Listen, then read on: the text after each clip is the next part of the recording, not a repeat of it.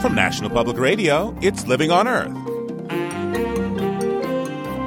I'm Steve Curwood. The health of Chesapeake Bay depends on how many oysters live in its waters, and right now the bay is on life support. We'll report on an effort to bolster the beds, also the promise of pigs in rural New York, and the passion of orchids. By this time, the flowers had worked their magic, and the audience started making the sorts of stifled moans and grunts that are more frequently associated with the midday crowd at an adult movie house. Mmm, luscious, somebody gasped nearby. I'm in love, cried out a woman. I'll take it, declared an elderly male voice from somewhere in the back. It's the power of flowers this week. We'll have that and more on Living on Earth coming up right after this.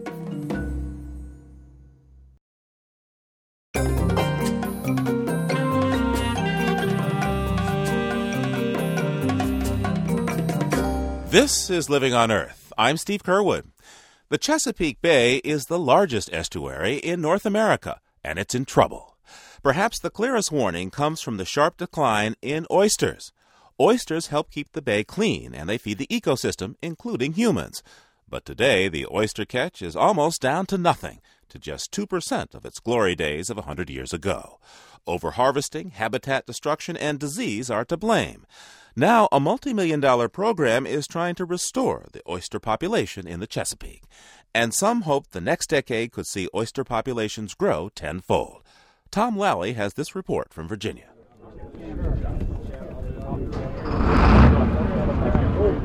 Most people associate the Chesapeake with crabs, not oysters. But as recently as the 1970s, oysters were the dominant species and industry of the bay. Today, the oyster is just hanging on, decline has had a devastating effect on the people who depend on the bay. Fish was plentiful, the uh, oysters were plentiful, and the crabs were plentiful. Larry Bard is a waterman from Tangier Island, Virginia.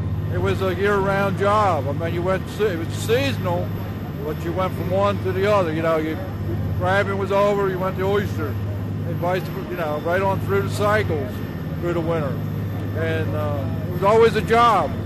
These days, Bard and other watermen like him are lucky to work five months out of the year. That's why he's here on this boat, loaded with dignitaries rather than seafood. The gathering includes politicians and the top environmental officials from Virginia. They're here to see the centerpiece of the oyster recovery effort, an artificial reef in the Rappahannock River just off the bay. The boat stops about a 100 yards from shore. Rob Brumbaugh is a fisheries biologist with the Chesapeake Bay Society. He points out the thousand foot reef just under the surface of the water. If we drift a little closer, what you'll see is actually an oyster reef that actually sticks up off the bottom of the bay. And that's the way oyster reefs used to look three and four hundred years ago. They were very much like coral reefs in tropical waters. And uh, they were formed by oysters one generation after another, settling on each other and accumulating over thousands of years. Along with oysters, the reefs were home to as many as 300 other species like crabs and sea bass. Today, there are virtually no natural reefs left. What overharvesting didn't take, shell mining did. Shells can be used to make concrete. At one time, reefs were mined without even removing the oysters. It used to be back at the when Captain John Smith was here, you could walk across the Chesapeake Bay on these oyster reefs, and imagine the water quality then. They said you could look down 40 feet and see your anchor and uh, you can't now. You're looking right at it, and you can't see.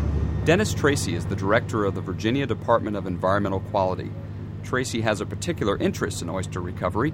He's responsible for keeping the state's water clean. Virginia has spent hundreds of millions of dollars over the last few years on removing nutrients from the Chesapeake Bay, which the one thing about these oysters in the Chesapeake Bay is they filter better than most mechanical systems that we have.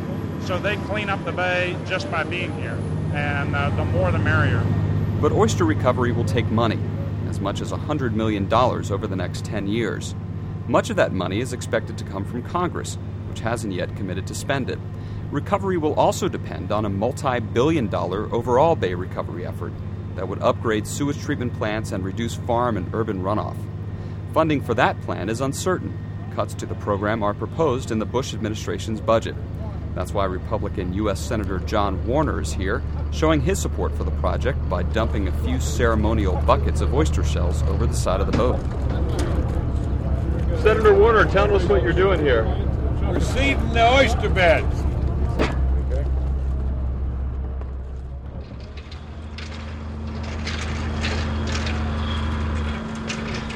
The real reseeding work is underway just across the Rappahannock, where about 75 tons of oysters is being forced overboard by two high powered hoses. The water pressure is enough to disperse the shells over the reef. This reef is one of 200 that will be built, seeded with farm raised oysters, and made off limits to harvesting. John Paul Woodley is Virginia's Secretary of Natural Resources. He says the idea is that these reefs will produce healthy oysters that will seed surrounding reefs where harvesting will be allowed. Because of the oyster's inability to move and the need for male and, female oysters to be in proximity, concept is to have the reefs serve as sanctuaries so that those oysters that survive and therefore show dis- uh, resistance to the diseases will continue unmolested to breed and to populate the bay over time. Woodley is confident the sanctuaries will be respected. Around the bay, oyster recovery is strongly supported. More than 5,000 volunteers have helped out in the effort, and millions of private sector dollars have been raised. Jay Taylor is a member of the Norfolk Rotary Club, which has raised nearly $100,000 for oyster recovery. I don't know what it is about the oyster, as ugly as that little thing is, that it seems to generate such a heartfelt interest in environmental protection and restoration. It's become a kind of symbol, and it's a good thing it did because it's so fundamental to the health of the environment. So you do yourself out of a job, right? Back on the dock, the Chesapeake Bay Society's Rob Brumbaugh says the Rotary Club's money is well spent. He calls oyster recovery the biggest bang for the buck. If you think about what a single oyster can do, a single oyster that's three inches long, about the size that you'd see on a plate uh, with some cocktail sauce and a lemon, filters 50 gallons of water in a single day. So, one oyster. And, and 130 years ago, it was uh, estimated that they uh, could filter the bay in uh, about three to five days or three to six days. So, when you think of it in terms of both the fishery and the economic return that we get, the filtering ability and the water quality improvement, and then the habitat, it's just uh, hands down. It's really the most important resource in the bay to be devoting energy and time and, frankly, money too. Stick around. I understand there's some oysters. Oh, good. I was, I was hoping. Before the party breaks up, oysters on the half shell are served. Eating oysters was once a common experience for people around the bay, but plummeting oyster numbers have put many processors out of business. The few hanging on have had to change the way they operate. Kellum Seafood is one of several companies that now returns all their shells to the bay instead of selling them for concrete. They've even bought a boat specially made for seeding oyster reefs. The shells are loaded by a conveyor belt that carries them from a massive 60 foot high pile of shells. Tommy Kellum is the vice president and grandson of the company's founder. In 1988, there were 10 processing facilities that, that processed oysters on this tributary we're on, and right now there are only three. The 70s was a heyday. There were uh, probably as many as five tractor trailer loads of oysters going away from this, this plant uh, a day. And we're down to about three to four a week now. It may take years before Kellum gets back to peak production, but preliminary results from the oyster recovery effort are encouraging. 20 miles north of the Rappahannock is the comparatively smaller Great Wicomico River. Oyster numbers around the pilot reef built a few years ago there showed an increase of nearly 600% the year after it was seeded. For Living on Earth, I'm Tom Lally in Weems, Virginia.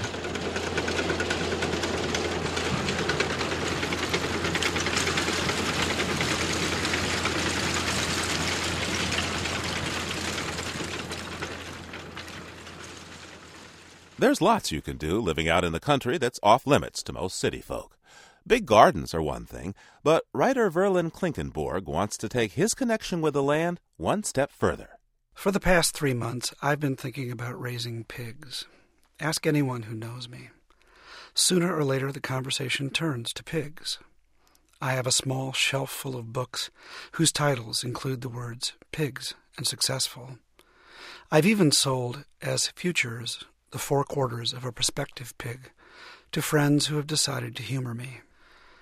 At this moment in Montgomery County, New York, a sow is pregnant, or in pig, as the pig farmers say, with a litter of piglets from which I hope to take two in July, when they should weigh about forty pounds apiece.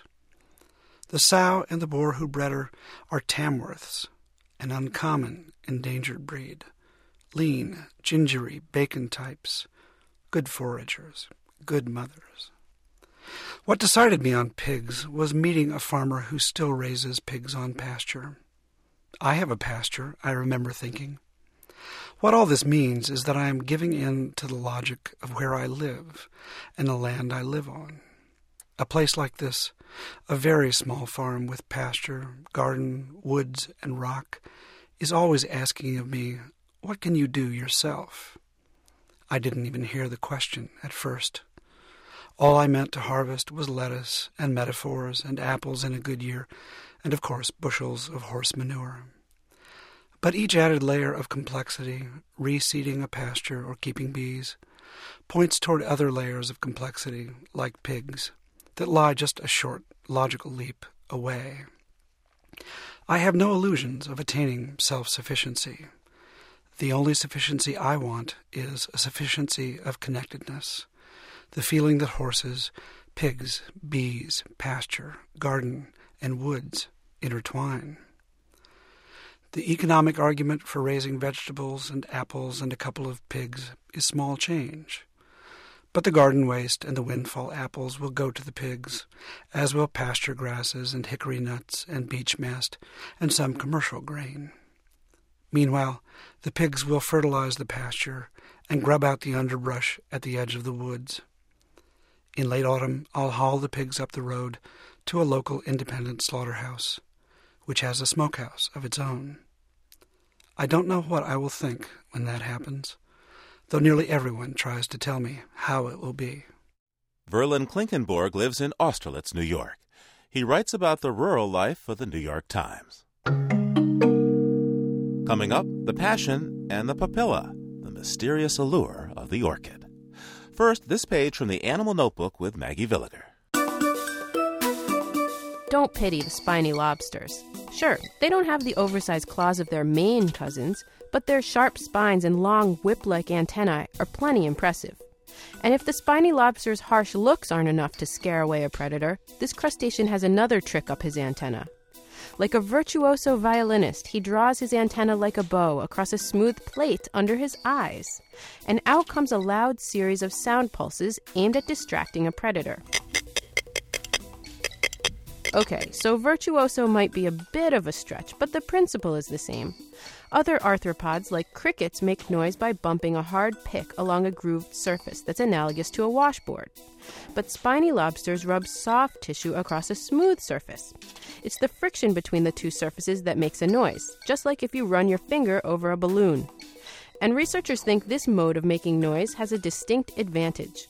Spiny lobsters are most at risk of becoming a predator's snack when they molt and temporarily shed their tough outer shell. But since their noise making technique works even under these conditions, it may just buy them enough time to escape from a startled predator.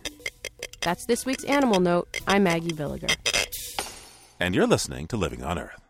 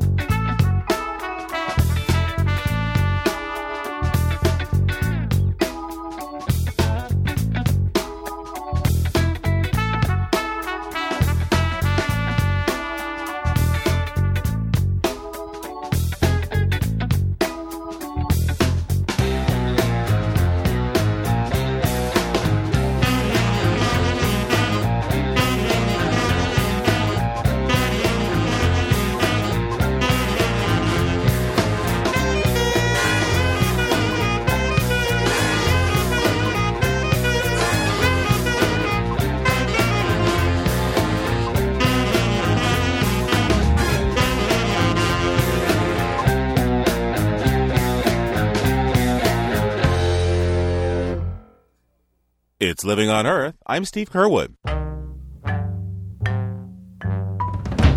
There's a big dark town. It's a place I've found. There's a world going on underground. If you're worried about energy shortages, you might want to do like Tom Waits and consider heading underground. May 14th is Underground America Day, a time to honor the 6,000 or so North Americans who make their homes not only on the earth, but in it. Underground America Day began in 1964 when architect Malcolm Wells came up with the idea. He writes, I woke up one day to the fact that the Earth's surface was made for living plants, not industrial plants. Many underground homes are built into hillsides with soil covering three walls of the house, letting in light from the fourth glass sided wall. This way, the earth acts as an insulator and as a source of heating or cooling, depending on the season. That's because in most of North America, the deep soil is a steady 55 degrees Fahrenheit or so, which is a lot warmer than winter's low. In Minnesota's blizzard of 1978, for example, a study by the Department of Energy showed that underground houses never got colder than 41 degrees Fahrenheit, despite minus 30 degrees outside. And of course, in summer, the 55 degrees keeps things nice and cool. Interest in underground houses peaked in the 1970s as the Arab oil embargo drove energy sky high. Since then, demand has dropped, with only 100 earth covered houses being built at any time nationwide. But there is a version of the underground house that is becoming popular. Instead of putting the whole house underground, you can lay a system of pipes to tap the 55 degrees for heating and cooling and bring it into the house through a pump. Over the long run, it saves a lot of energy and cash. President George W. Bush has installed just such an energy efficient system at his ranch in Crawford, Texas. And for this week, that's the Living on Earth Almanac. There's a world going on underground.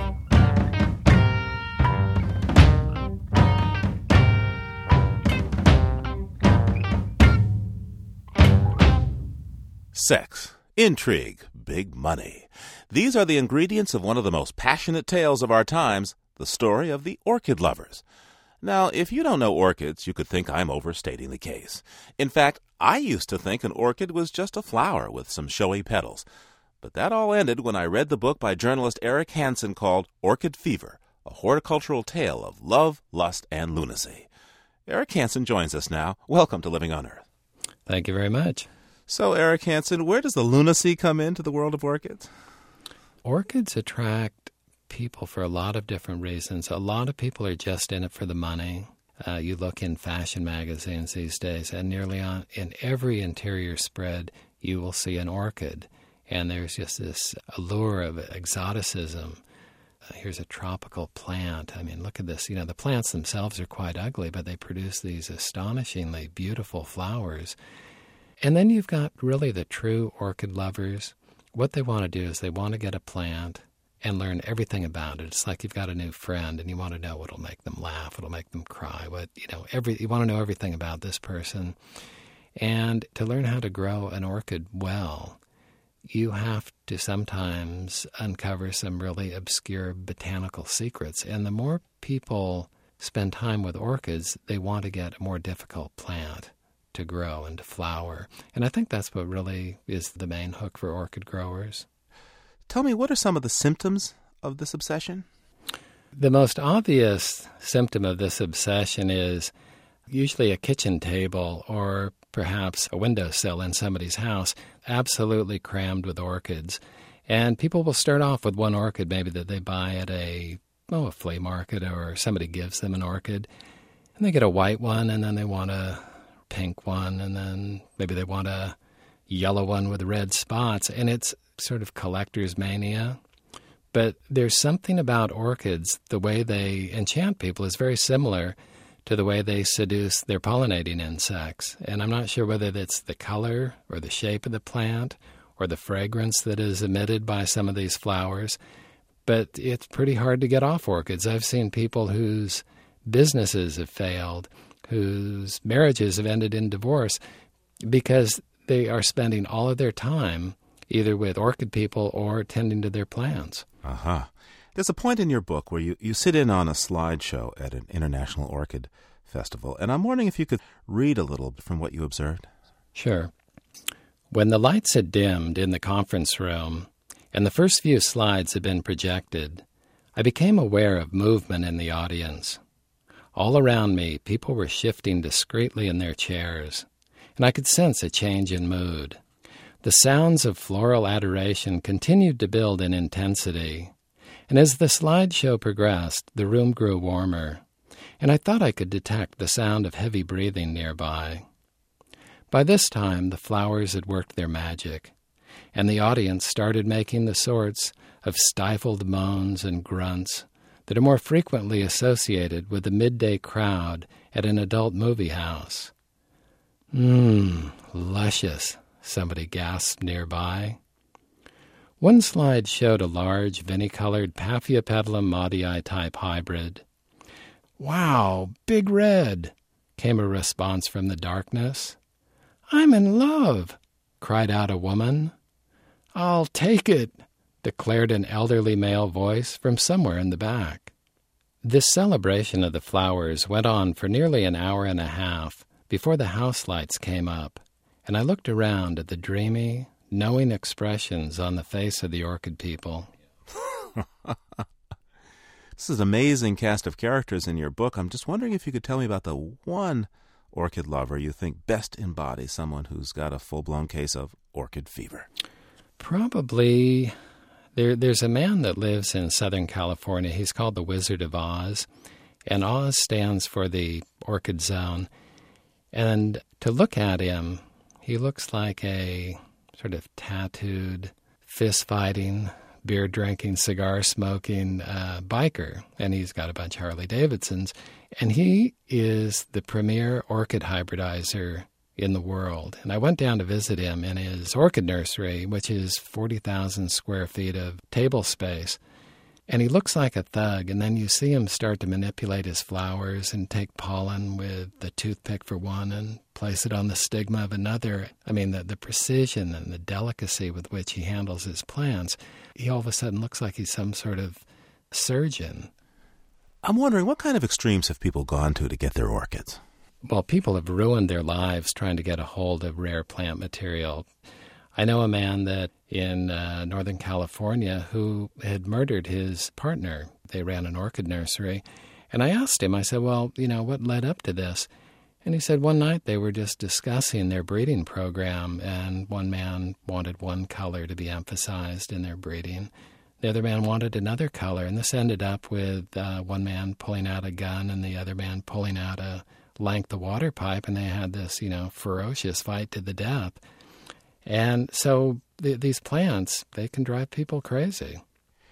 And in other parts of your book, you write about people getting arrested in airports, raided in their homes, and of course, getting killed over orchids, as you just mentioned now. What's going on here? Why is this happening? Well, in the case of people having their nurseries raided, uh, there are very stringent international regulations on the movement of rare plant material from one country to another. And in Germany, I interviewed a man who was working in his greenhouse one morning when the door flew open and in rushed attack dogs, people dressed with bulletproof vests, carrying uh, automatic weapons, and they were there to confiscate plants. And in his case, it was a botanist from Kew Gardens who had informed upon him with the cooperation of a fellow orchid grower who wanted to make sure that this man did not enter his orchids in an upcoming orchid show because he was afraid that he would he would lose to this man.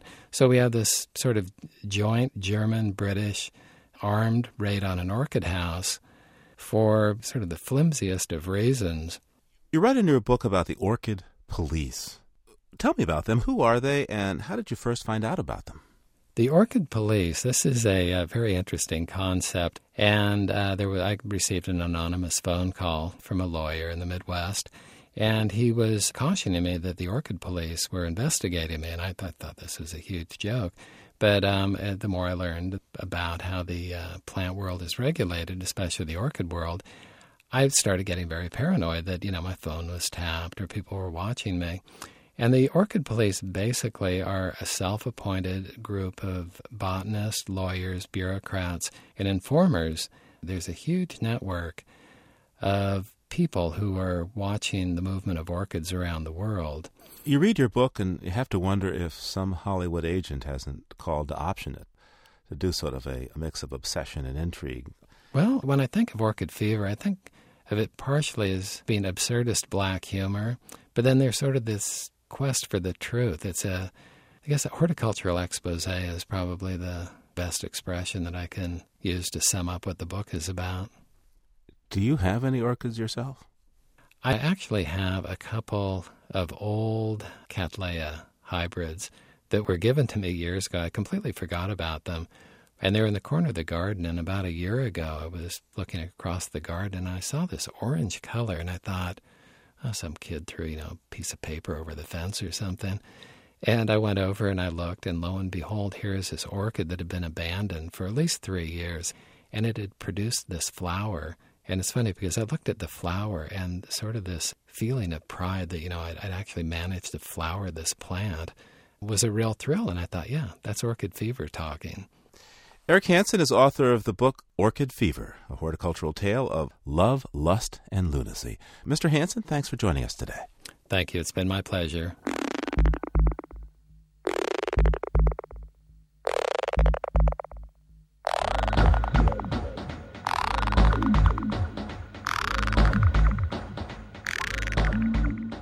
Some call them fiddleheads now, and we'll call them ferns later.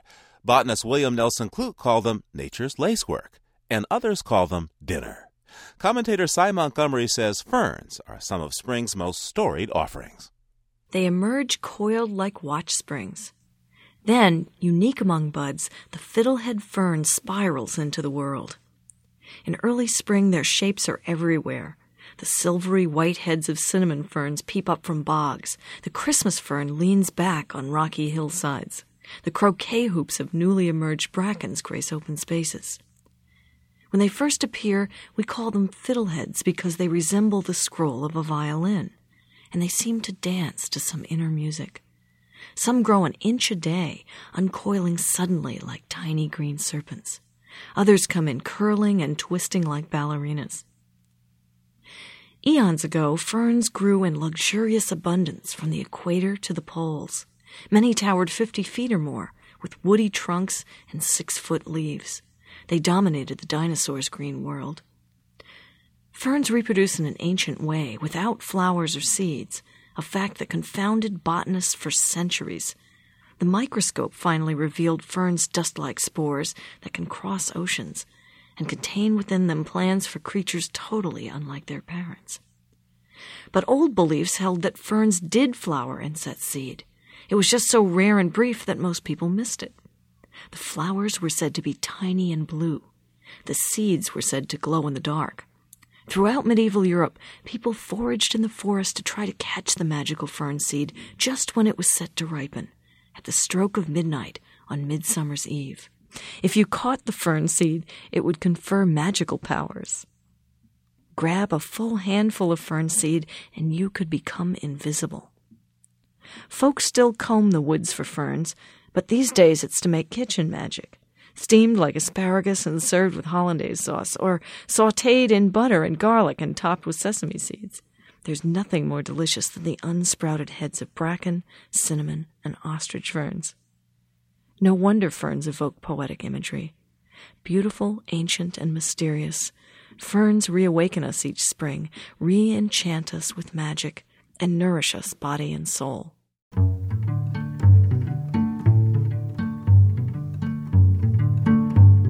Commentator Sy Montgomery is the author of The Curious Naturalist and comes to us from New Hampshire Public Radio.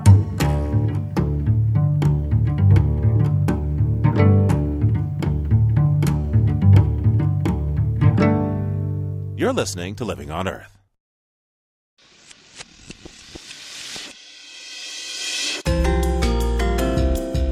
Time now to update some of the news items we've been following lately. The bottled water industry is booming as consumers continue to spurn tap water in favor of the taste, convenience, and presumed safety of bottled water. But what's in that bottle is probably not all that different from what comes from the faucet. and it can cost up to a thousand times more. That's the word from a new study commissioned by the Worldwide Fund for Nature. And Lisa Hadid of WWF says bottled water is not a sustainable alternative to safe tap water. There is an important need to keep our rivers clean and to keep our wetlands in good shape because they are ultimately the source of all of our water, however it comes to us in a tap, in a bottle, whatever, so that everyone can have access to safe water at a fair price. And consider this WWF says bottling that water uses 1.5 million tons of plastic every year. 18 Goshute Indians in Utah are suing the federal government for approving a nuclear storage facility on tribal lands. The plaintiffs say dozens of complaints and requests for information have been ignored by federal officials. The Skull Valley Band of Goshute Indians is deeply divided. Some say they welcome the waste and the money it will bring to their reservation. Others say the money is not worth running the risks of nuclear waste. Butt out. That's the word from the Maine House of Representatives. It recently voted down a bill that would have made cigarette butts returnable for a 5 cent deposit. Representative Joseph Brooks, sponsor of the measure, says a commission is being created to recommend a solution to the problem of cigarette butt litter. It may not be a returnable butt bill. It may be another mechanism used to try to figure out the solution to cigarette butt litter. I will say this, however, if they don't come back with a solution, I have already promised to bring that bill back, and we will be facing another year of debate on a returnable butt bill. Mr. Brooks also hopes cigarette companies will come up with biodegradable filters, which would help the cause. The Earth's oceans received another layer of protection last month. The International Maritime Organization approved an accelerated phase out of single hull tankers. The 158 member countries of this UN body agreed to replace single hulls with safer double hulls by 2015. Esso is now the target of a boycott of their petrol stations in the United Kingdom. British celebrities and green groups have joined together to protest the global warming policies of Esso, which is the UK brand of ExxonMobil. Stars including Bianca Jagger, Annie Lennox, and Ralph Fiennes are angry at what they call Exxon's influence on President Bush and his decision to abandon the Kyoto Protocol. And that's this week's news update from Living on Earth.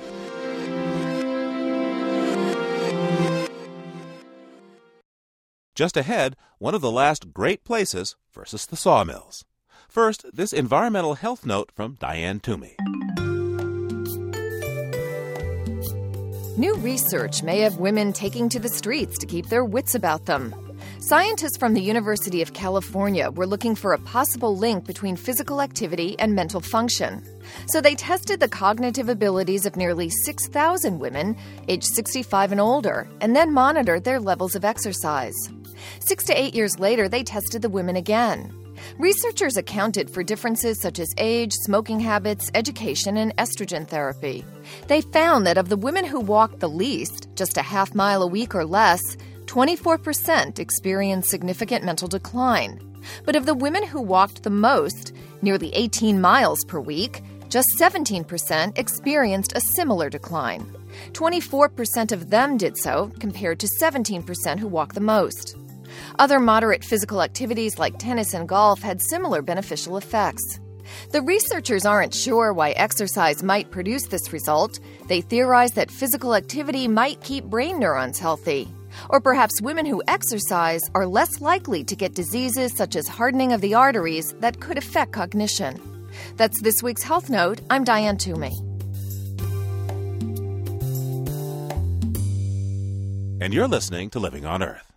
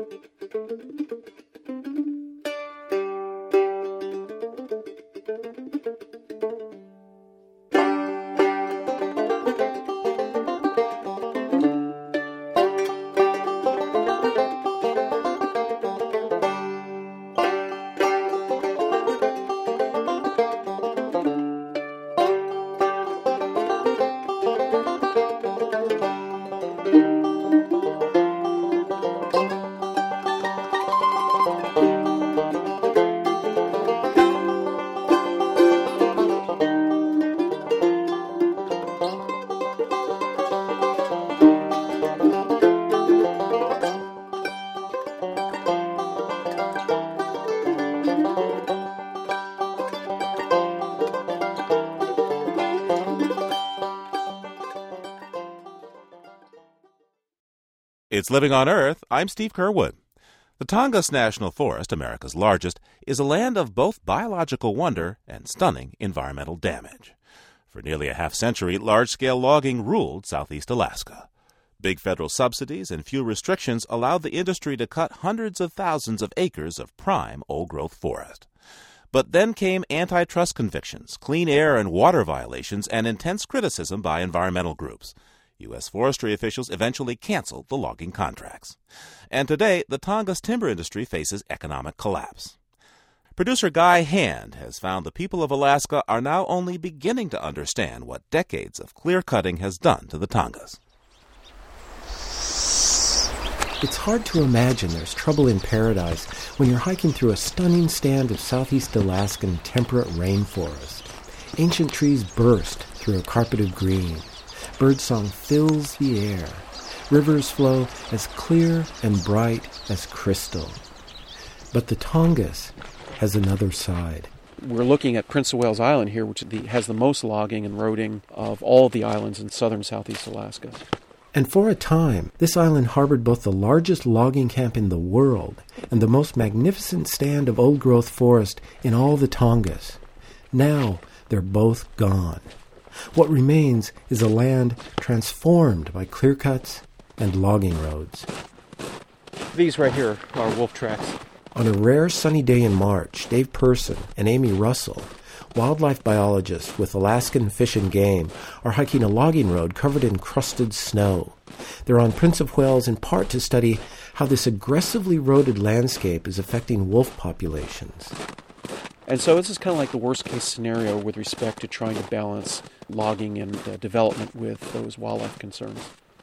As the snow covered road gives way to dirt, Dave and Amy find more sign of wolves. Amy Russell. This is a little area that we think the puppies were active digging on. There's a little hole in the Oh, tree yeah. over there. Everywhere you go, there's bones chewed up and lots of sign of wolves all over the place. Dave and Amy's work is revealing that logging roads, like the one we're following, have a big, if indirect, impact on wolves. The road itself is not an issue for wolves. In fact, there's this playground right here that uh, the puppies used, but it's not the road. It's the access it affords and what people do once they get there. It's largely from people driving the roads, encountering animals, and shooting them.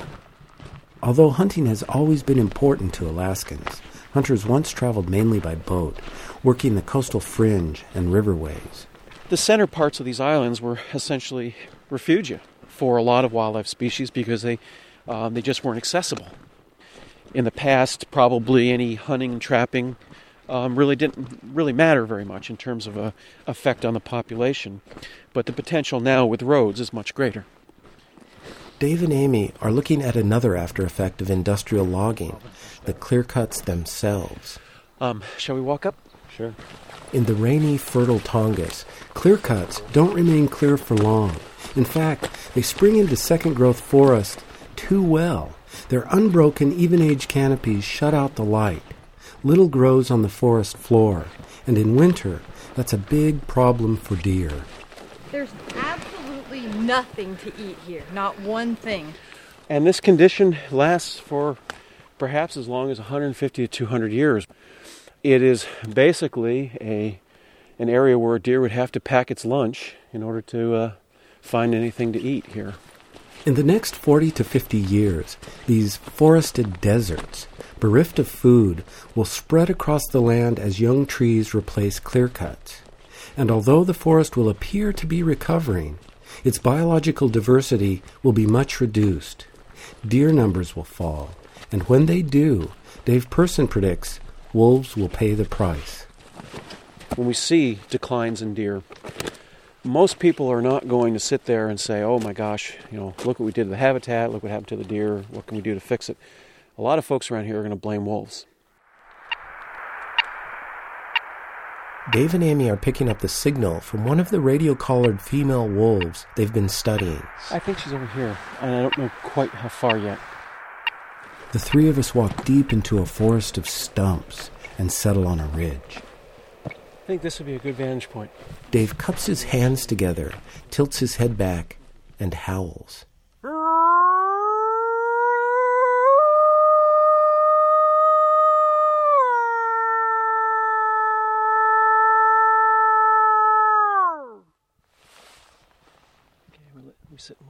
We wait for several minutes, then off to our right, on a tree-covered ridge, wolves begin to call.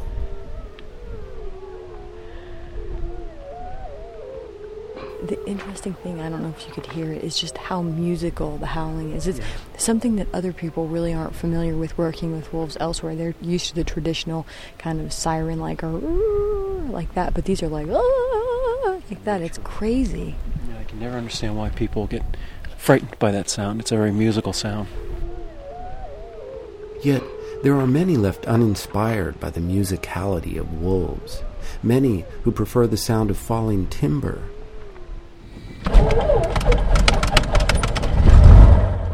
And all it takes is a plane flight over Prince of Wales Island to see whose taste won out.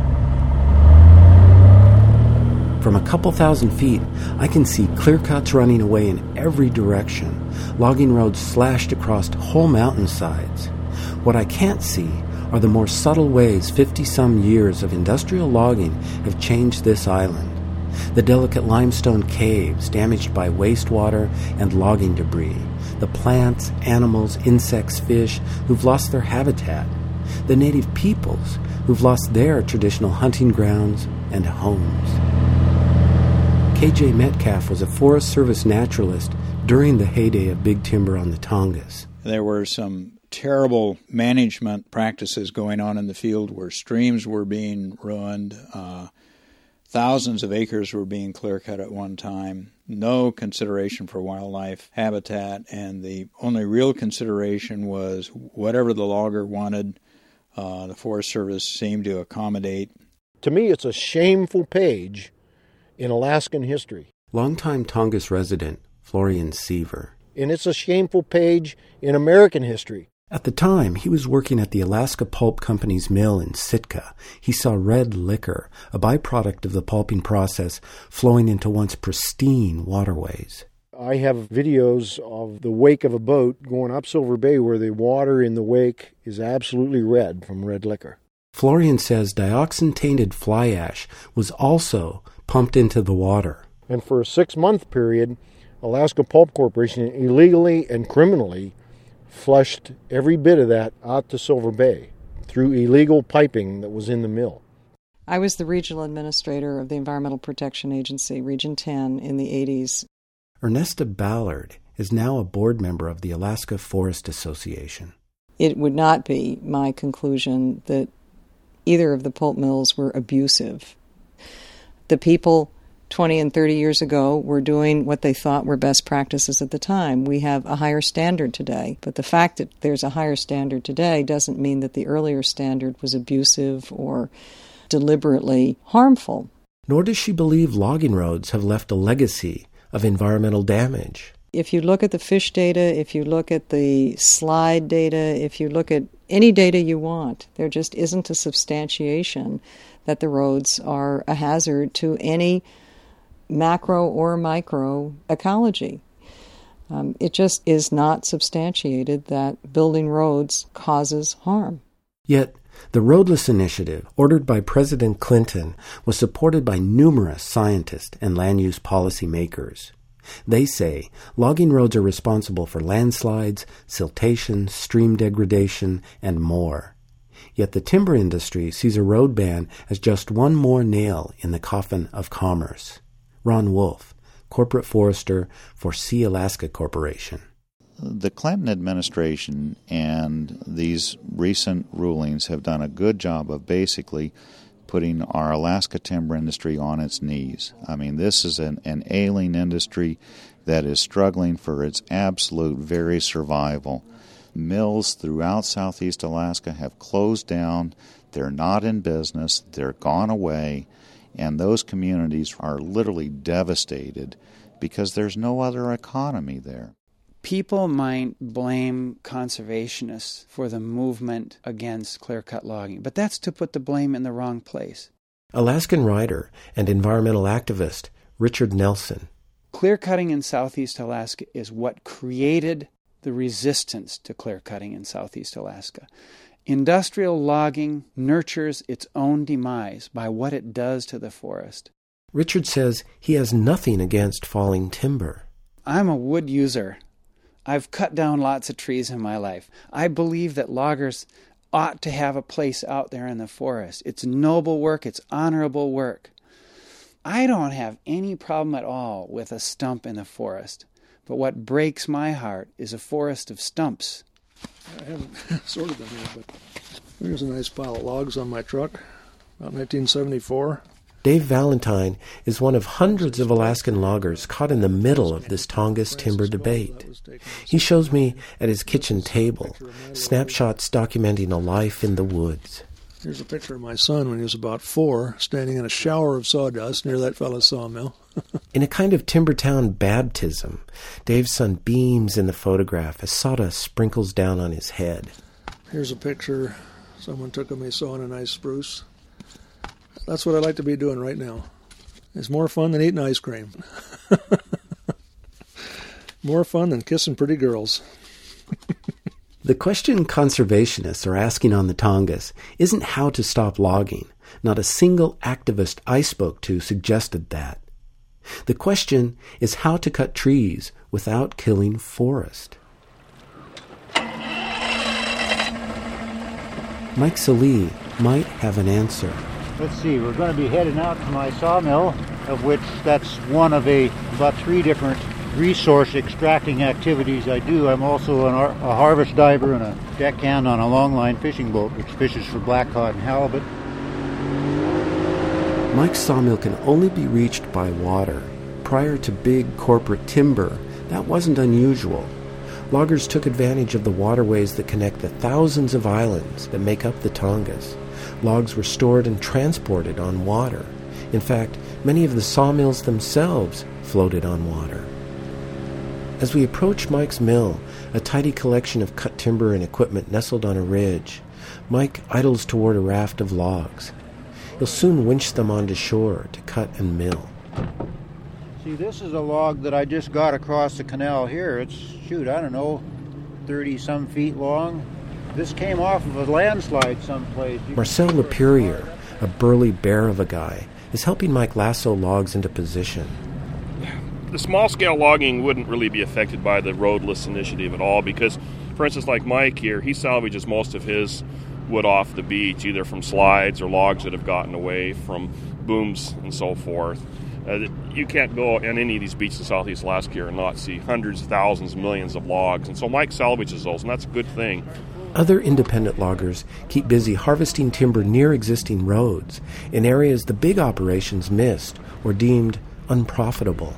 There's thousands of board feet of timber that are still available right alongside the roads. Okay, yeah, I'm probably going to have to move that out of the way too. I forgot. Marcel, Mike, and many others believe the future of timber harvesting on the Tongass lies in its past, before the era of industrial logging certainly, if you look at the past 40 to 50 years, you will see that there's been tremendous overharvesting with little regard for the environment. If you look further back, you'll see that there was a timber industry here for 50 years prior.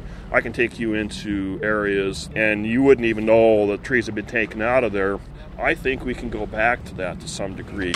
In fact, studies show that harvesting less timber but finishing it locally designing and making furniture, for instance, could create three times the jobs generated during the pulp mill era. Okay, hang on, I'm going to jerk this log off the bigger log. Still, we Americans aren't a people who like to look to the past for answers. I think. Suggesting an about face on our march toward the future sounds naive at best. But then there's the Tongass. Hey, hang on. When it comes to something as ancient as an old growth forest, our faith in modern industrial logging might be the most naive notion of all. That's that's fine. No, right there is fine. Just take just take a wrap around that hemlock and tie it there. For living on Earth, I'm Guy Hand. Logs have a nasty habit of breaking loose when they're left for long periods of time. Just like that one up there on the beach, it'll roll down the beach and it'll pull a staple out or break the line. Yep. The Bush administration was set to implement the Clinton ban on building new roads in national forests on May 12th, with some modifications. But now a federal district judge in Idaho has blocked it altogether. Judge Edward Lodge said the rule would do, quote, irreparable harm to the timber industry and local and state officials charged with managing the forests. The White House has not said whether it will file an appeal, but environmental parties to the case promised to take it to appeals court anyway. The Forest Service says if it gets the green light, it plans to build more roads in the Tongass and open new areas to substantial logging.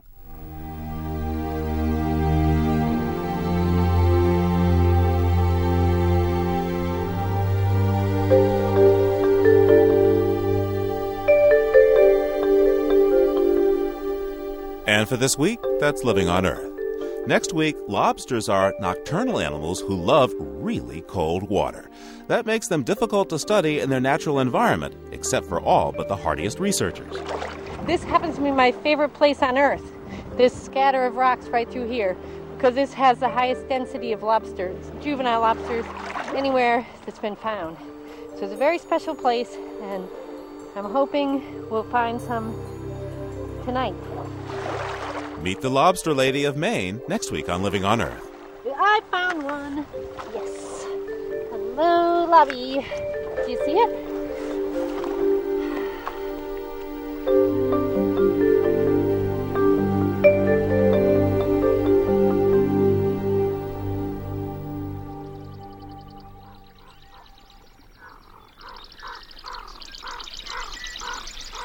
We leave you today with an offering from one of the world's premier recorders of the sounds that birds make. Lang Elliott captured these voices one morning near a watering hole on a western prairie. It's called Soar Dawn.